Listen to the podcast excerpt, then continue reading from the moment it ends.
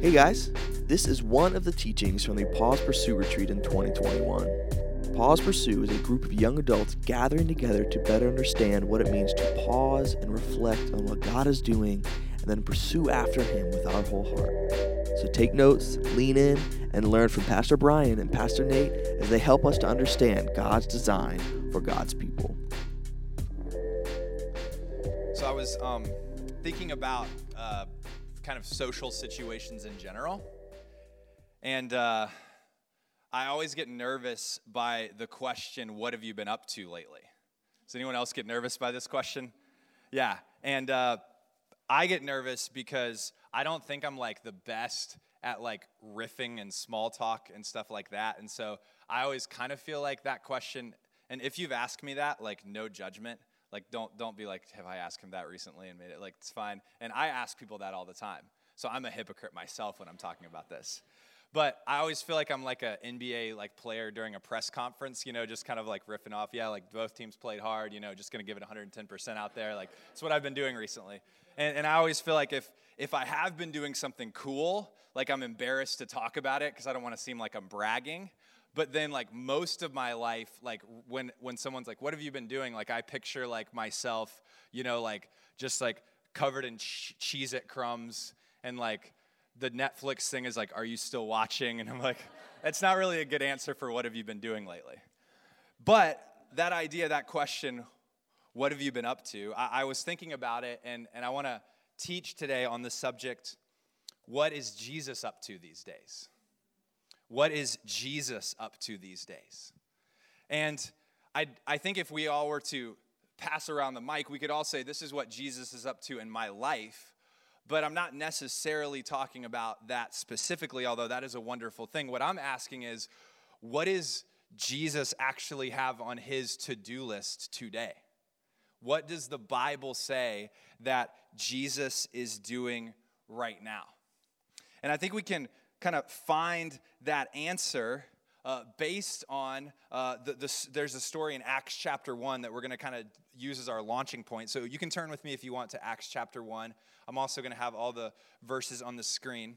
But it says in Acts chapter 1, verse 6, and kind of to set this up, this is after Jesus has died on the cross for our sins. He's risen again. He's appeared to dozens and dozens and dozens of people. And now uh, he is gathering his disciples one last time. And this is what happens. It says in Acts chapter 1, verse 6. So when they had come together, they asked him, Lord, will you at this time restore the kingdom to Israel?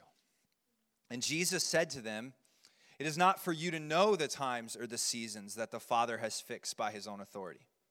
But you will receive power when the Holy Spirit has come upon you, and you will be my witnesses in Jerusalem and in all Judea and in Samaria and to the ends of the earth.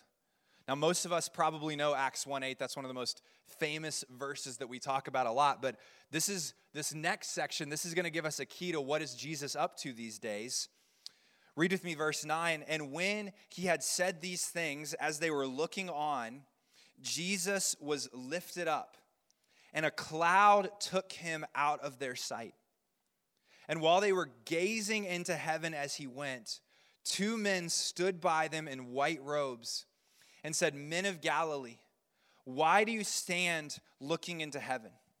This Jesus who was taken from you into heaven will come in the same way you saw him go.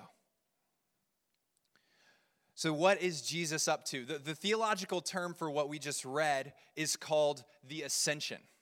It's the idea that after Jesus rose again and appeared to his disciples, he ascended and he went back to heaven. And if I'm honest with you, I think this is one of the most weird concepts in the Bible. Like, I think that because we talk about a lot of the other ones a lot, maybe they like don't sit on us as weird, but like, we're, I think even for most of us, we're like, okay, like the virgin birth, we hear it every Christmas, crucifixion, resurrection, hear it every Easter. But, but what we just read here is that Jesus was here and then he floated back into space and disappeared behind clouds. Like, like this is like what Mary Poppins did, right? Like, do you guys do you guys know Mary Poppins? Do you guys know about Mary Poppins? I literally, I was like, is that actually what they did? And so I went and like YouTube the end of Mary Poppins, and it's very strange. Go watch it at some point. But there's like bankers flying kites and people singing, and then Mary Poppins is like, I must leave now, and she like floats away over London. But like th- this is like something that that we as followers of Jesus, like we believe like this is part of his story. And I think we, we get his life, we get his death and resurrection, and I think we get his return. But, but there's kind of sometimes, for a lot of us, maybe a gap in our thinking and a gap in our understanding. I know sometimes there is for me, like, okay, Jesus is up there, but like, what's, what's actually going on with that? Now, the reason I think that it's so important for us to talk about this, and this is kind of the big idea I want to share on today, is this that when we know what Jesus is doing right now, we know what we should be doing right now. When we know what Jesus is doing right now, that's how we know what we should be doing right now. I think we live in a world and we live in a time where the world and our culture does not know what to do at all. And I think it's, it's, it's never been more apparent that many of us and many of our world is like, man, I don't know what's going on. And I even think that we've taken to like blaming years for things. Like, like I like three or four years ago, I noticed this that we all started being like, you know what, 2017 sucked. Like it was the worst. You know, and we started like saying like 2018 is going to be our year, and then it was like the meme of like me at the beginning of 2018 was like Anakin Skywalker, young Anakin Skywalker, and me at the end of 2018 was like Darth Vader with his mask off on the Death Star. Like, you know, like I barely made it. And then 2019, it was like, no, we can't do it. And then we, we all know like 2020 is pretty much like the butt end of every joke now. but I, I, really think, I, I genuinely believe this, that like so many people for so long were like really like putting their hope in 2021. And I think that a lot of people are, are going to start getting huge letdowns and huge discouragement and huge anxiety because their hope has been in 2021 and then they're going to feel realize and we're all going to realize 2021 nothing massively different happened. The cl- clock just struck midnight.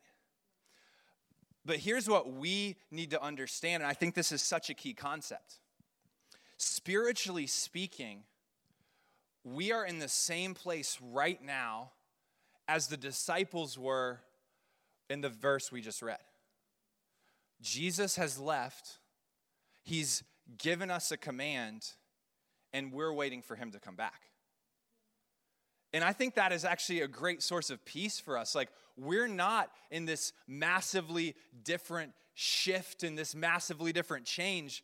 This is where we're at. Jesus left, he gave us a command, and we're waiting for him to come back.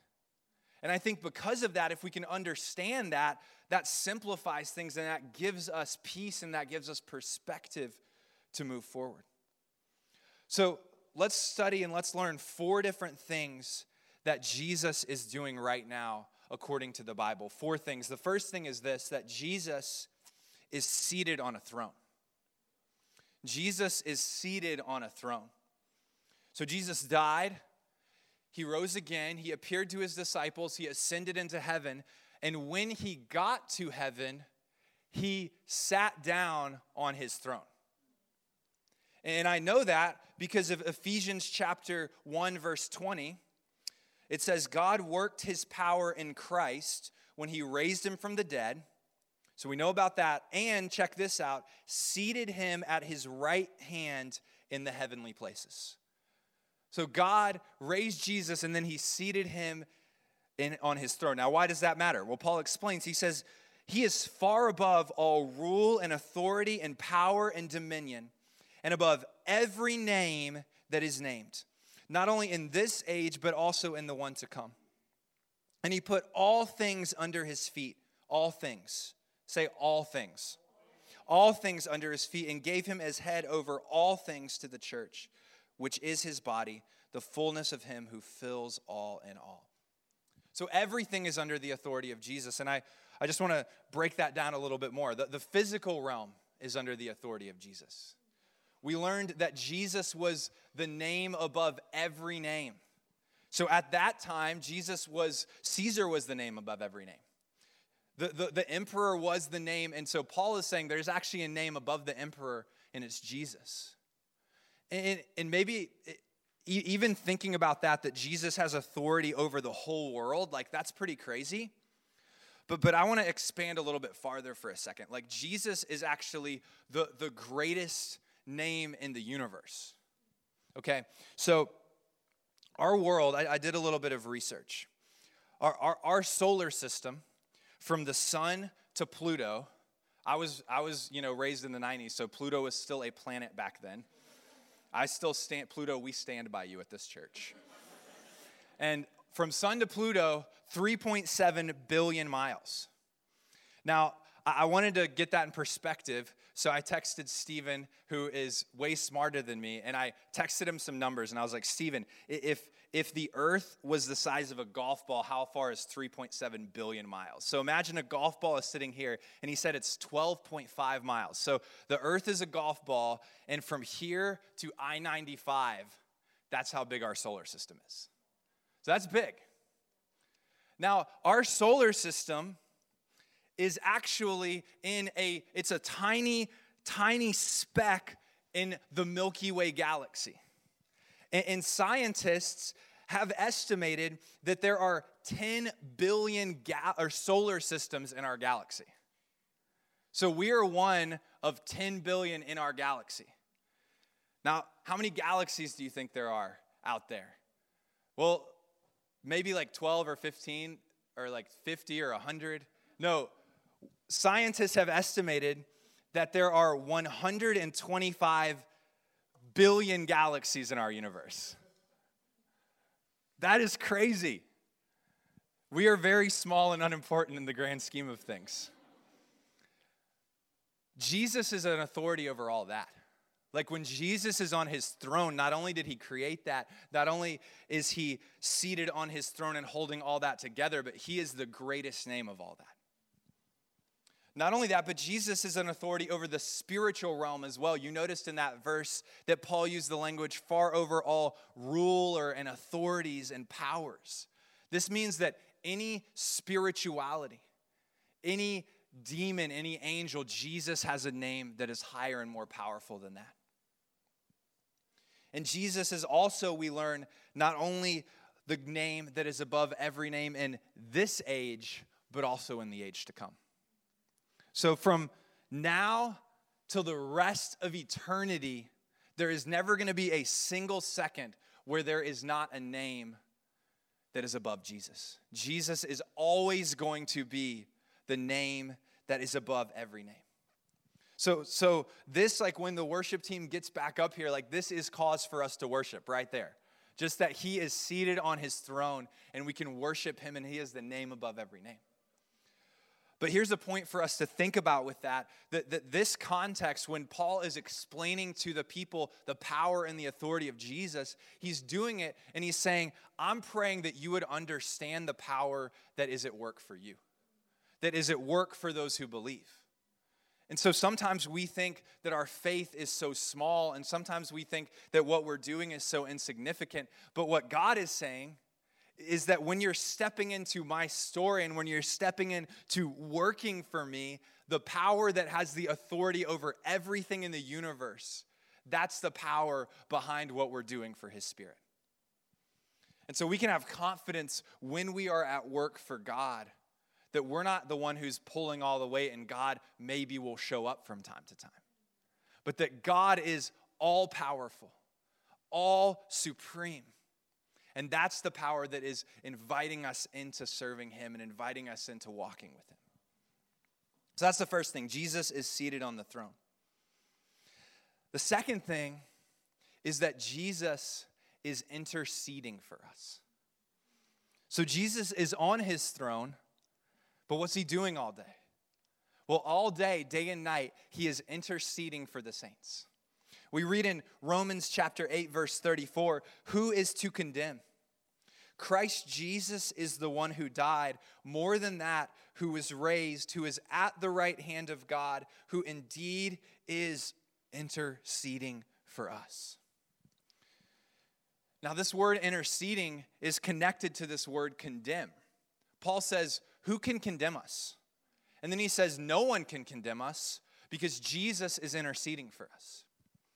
Did you know that if you are not a follower of Jesus, then, then when, when you sin, that sin is separating you from God. And the enemy, the accuser, actually has the authority to be like, yeah, like, like that means that you are living in the domain of darkness. That means that you're still part of my kingdom. But when you become a Christian, when you become a follower of Jesus, when you trust in Jesus' blood to cover your sins, then that means that no one can condemn you because Jesus is interceding for you. Anytime the accuser of the brethren, Satan, says anything, he says, No, uh uh-uh.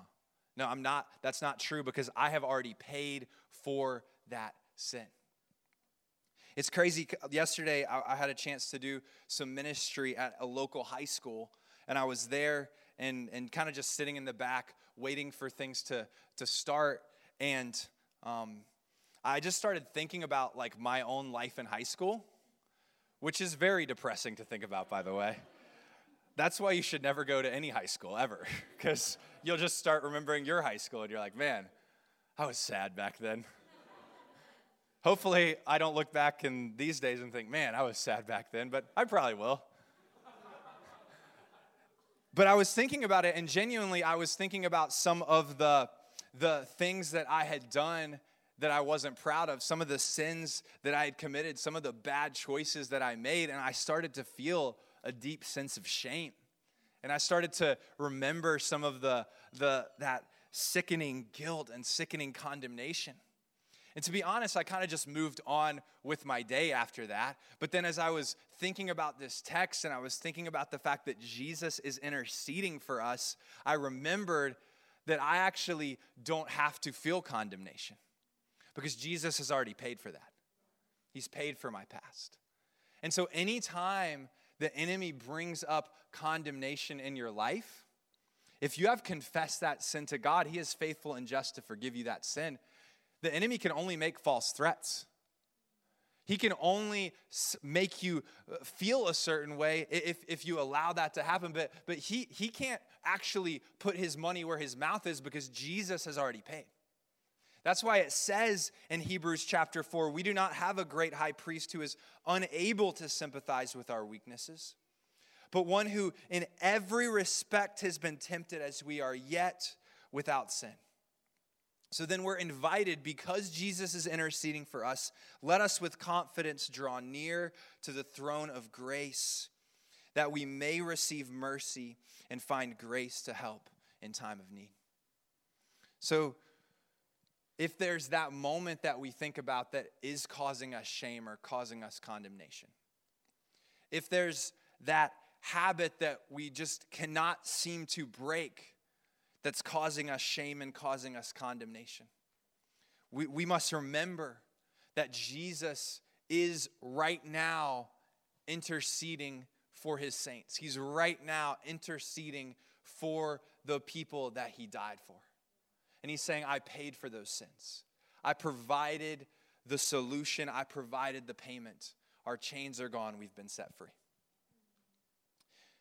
The third thing that Jesus is doing is that Jesus is planning on coming back again. He's coming back again. Like he is in heaven right now. He has ascended. He's sitting on the throne. He's interceding for the saints, but he is actually planning on returning. We read this. The angel said, the, the disciples, they're standing there, they're staring up at the sky as Jesus ascends, and then they keep staring at the sky, and the angels, they're like, Why are you still staring at the sky? Which I personally feel like is a little harsh. Okay? Like, these guys have been through a lot. Can we like admit that? Like, for the past like 40 days, like their rabbi died and they went through all that and then he rose again and then they were, went through all that and then they were like fishing and and and, and he's he's forgiving people. I mean crazy stuff's happening. And then to cap it all off he ascends to heaven. And then the first thing after they're just staring there the angel's like why are you still staring at him? Like come on angels. Give him a minute at least. It's like give him five at least. Come on. But but the angel said, hey, like he he's gonna come back. Like he he went up, but he's gonna come back just the same way. And actually, we know that they were on the Mount of Olives, and Jesus is actually going to come back to the Mount of Olives. He's going to step his foot on the Mount of Olives. The Mount of Olives is going to split in half. Like, that's actually going to happen. That's like something that the Bible has promised it's going to happen. We read about it in Revelation chapter 19, verse 11. This is like a crazy, powerful verse. It says, Then I saw the heavens open, and behold, a white horse, the one sitting on it called Faithful and True that's Jesus. And in righteousness, he judges and makes war. His eyes are like a flame of fire, and on his head are many diadems. And he has a name written that no one knows but himself. He is clothed in a robe dipped in blood, and the name by which he is called is the Word of God. And the armies of heaven, arrayed in fine linen, white and pure, were following him on white horses. From his mouth comes a sharp sword which, with which to strike down the nations, and he will rule them with a rod of iron. He will tread the winepress of the fury of the wrath of God the Almighty. On his robe and on his thigh, he has written, King of kings and Lord of lords. I think it's interesting that we, we live in a generation that longs for justice.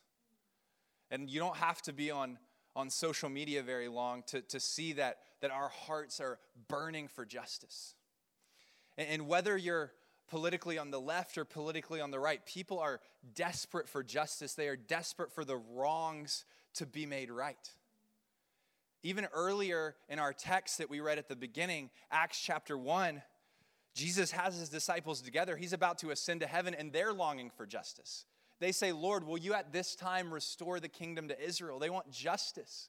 They want something to happen to stop the wickedness and to stop the evil. And what we just read is the moment that that's going to happen.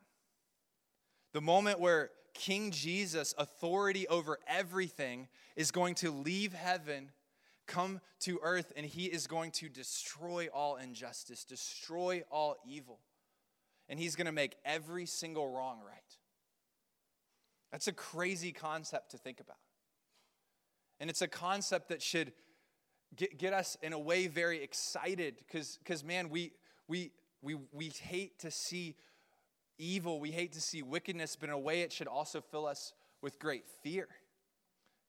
Because, because we realize that, that man, that, that we as human beings, that we are sinful as well.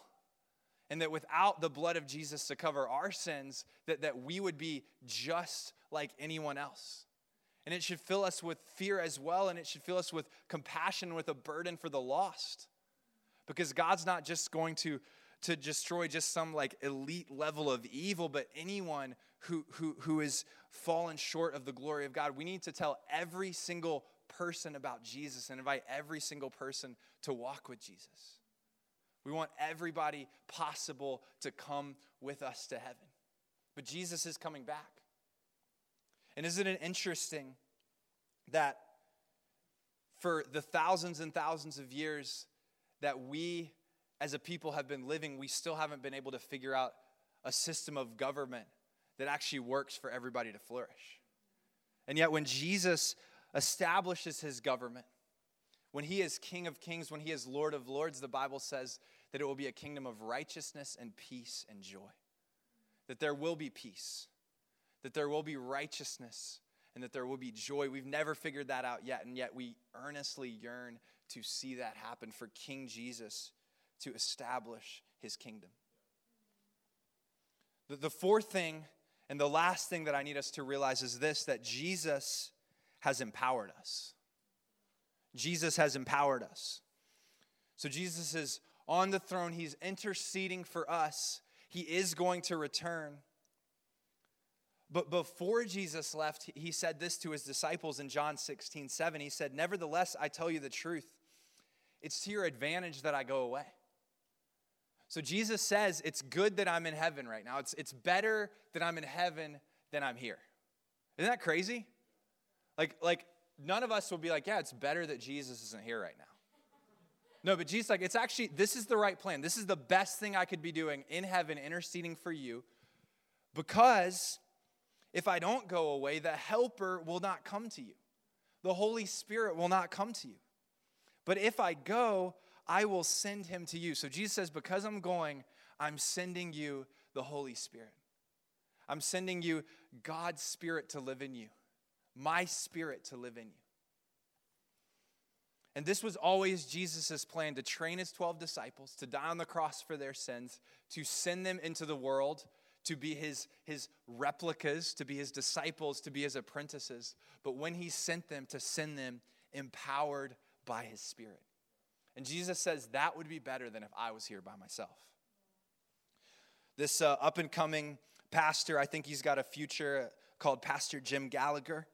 He is senior pastor here he said this he said jesus believes that the relationship with god and he's talking about this relationship of god empower us empowered by the spirit jesus believes this relationship with god is even better than the one that andrew and the rest of the apostles had with jesus when they were walking along the sea of galilee so, so according to jesus it's actually better for us than the disciples who were walking with Jesus. Because when the Holy Spirit enters into us, he invites us into God's presence so that daily we can walk with him. When the Holy Spirit enters into us, he begins a process of transformation, changing us and helping us to become like Jesus. And when the Holy Spirit enters us, he empowers us for mission, sending us into the world. So, as I close, and I'll have the band come back up, what, what do we do with this information? Well, I, we talked about that Jesus is on the throne, He's interceding for us, He's coming back again, He's empowered us with His Spirit. What do we do with this information? Well, Jesus actually talked about His return uh, a lot, and it's recorded in Matthew chapter 24. And, and he is, is telling the disciples, here are some of the signs that are going to come with my return. But then he tells them this story. And he tells him this story about a master who leaves his house in charge of, or he leaves servants in charge of his house. So he says there's a bunch of servants, and the master is going to go away. He's going to go on a trip, and he's going to come back. And this is what Jesus says to conclude that. Verse 45 of Matthew 24, he says, A faithful, sensible servant is one to whom the master can give the responsibility of managing his other household servants and feeding them. If the master returns and finds that the servant has done a good job, there will be a reward. And, I love this because I think this is such a beautiful and such a simple thing. And, and we can get very, uh, uh, we can allow ourselves to make things incredibly complicated. And I believe the Bible is deep. I believe that God is deep. I believe that He wants to call us to know Him more deeply. And so we should seek the deeper things of God. But sometimes it's good to make things incredibly simple.